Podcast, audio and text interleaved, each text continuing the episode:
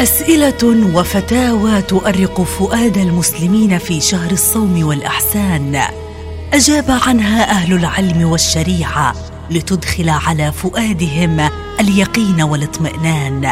وبين الجواز والنهي والمكروه والمستحب سنقدم لكم قطوفا من الفتاوى الدينية في برنامجكم الرمضاني فتاوى رمضانية.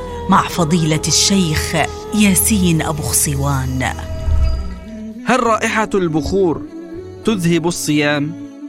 أجاب على هذا السؤال فضيلة الشيخ لؤي الشربجي بالآتي الحمد لله والصلاة والسلام على رسول الله وبعد.